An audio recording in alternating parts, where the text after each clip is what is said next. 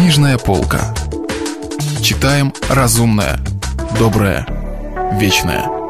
Радио «Комсомольская правда». Николай Лесков, леди Макбет Мценского уезда. Очерк. Первую песенку, зардевшись спеть, поговорка. Глава первая. Иной раз в наших местах задаются такие характеры, что как бы много лет не прошло со встречи с ними, о некоторых из них никогда не вспомнишь без душевного трепета.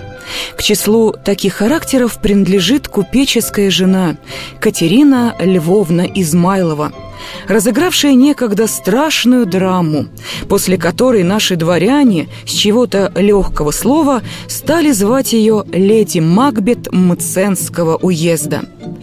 Катерина Львовна не родилась красавицей, но была по наружности женщина очень приятная. Ей от роду шел всего 24 год. Росту она была невысокого, но стройная.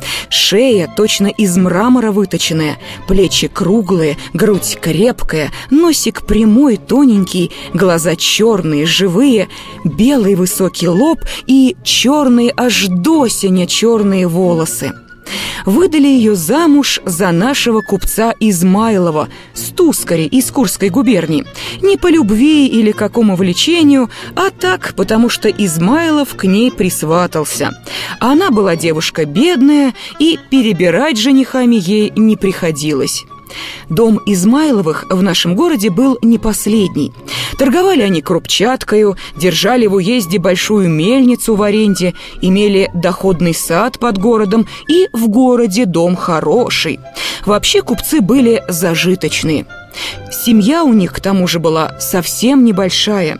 Свекор Борис Тимофеевич Измайлов, человек уж лет под 80, давно вдовый, сын его Зиновий Борисович, муж Катерины Львовны. Человек тоже лет 50 слишком, да сама Катерина Львовна, и только всего. Детей у Катерины Львовны пятый год, как она вышла за Зиновия Борисовича, не было – у Зиновия Борисовича не было детей и от первой жены, с которой он прожил лет 20, прежде чем овдовел и женился на Катерине Львовне. Думал он и надеялся, что даст ему Бог хоть от второго брака наследника купеческому имени и капиталу. Но опять ему в этом и с Катериной Львовной не посчастливилось. Бездетность это очень много огорчало Зиновия Борисовича. И не то что одного Зиновия Борисовича, а и старика Бориса Тимофеевича, да даже и самую Катерину Львовну это очень печалило. Раз что скука непомерная в запертом купеческом терему с высоким забором и спущенными цепными собаками не раз наводила на молодую купчиху тоску, доходящую до одури. И она рада бы, бог весть, как рада бы она была понянчиться с деточкой. А другое, и попреки ей надоели – чего шла? Да зачем шла замуж? Зачем завязала человеку судьбу не родиться? Словно и в самом деле она преступление какое сделала и перед мужем, и перед свекром, и перед всем их честным родом купеческим. При всем довольстве и добре житье Катерины Львовны в свекровом доме было самое скучное – в гости она езжала мало, да и то, если и поедет она с мужем по своему купечеству, так тоже не на радость. Народ все строгий, наблюдают, как она сядет, да как пройдет, как встанет. А у Катерины Львовны характер был пылкой, и, живя девушкой в бедности, она привыкла к простоте и свободе. Пробежать бы с ведрами на реку, да покупаться бы в рубашке под пристанью, или обсыпать через калитку прохожего молодца под солнечную лузгою. А тут все иначе. Встанут свекр с мужем ранехонько, напьются в шесть часов утра чаю, да и по своим делам. Она одна слоняет слоны из комнаты в комнату, везде чисто, везде тихо и пусто. Лампады сияют перед образами, а нигде по дому ни звука живого, ни голоса человеческого.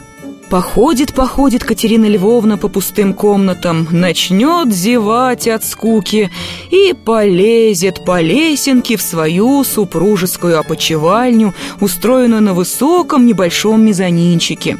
Тут тоже посидит, поглазеет, как у амбаров пеньку вешают или крупчатку ссыпают, опять ей зевнется, она и рада. Прикорнет часок-другой, а проснется Опять та же скука русская, скука купеческого дома, от которой весело, говорят, даже удавиться. Читать Катерина Львовна была не охотница, да и книг, к тому же, окромя киевского патырика, в доме их не было. Скучную жизнью жилось Катерине Львовне в богатом свекровом доме в течение целых пяти лет ее жизни за неласковым мужем – но никто, как водится, не обращал на эту скуку ее ни малейшего внимания.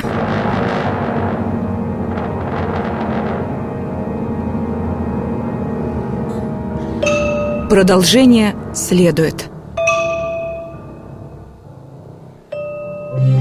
Если вы пропустили главу любимого произведения или хотите послушать книгу целиком, добро пожаловать к нам на сайт – kp.ru слэш радио раздел «Книжная полка». Книжная полка. Читаем разумное, доброе, вечное.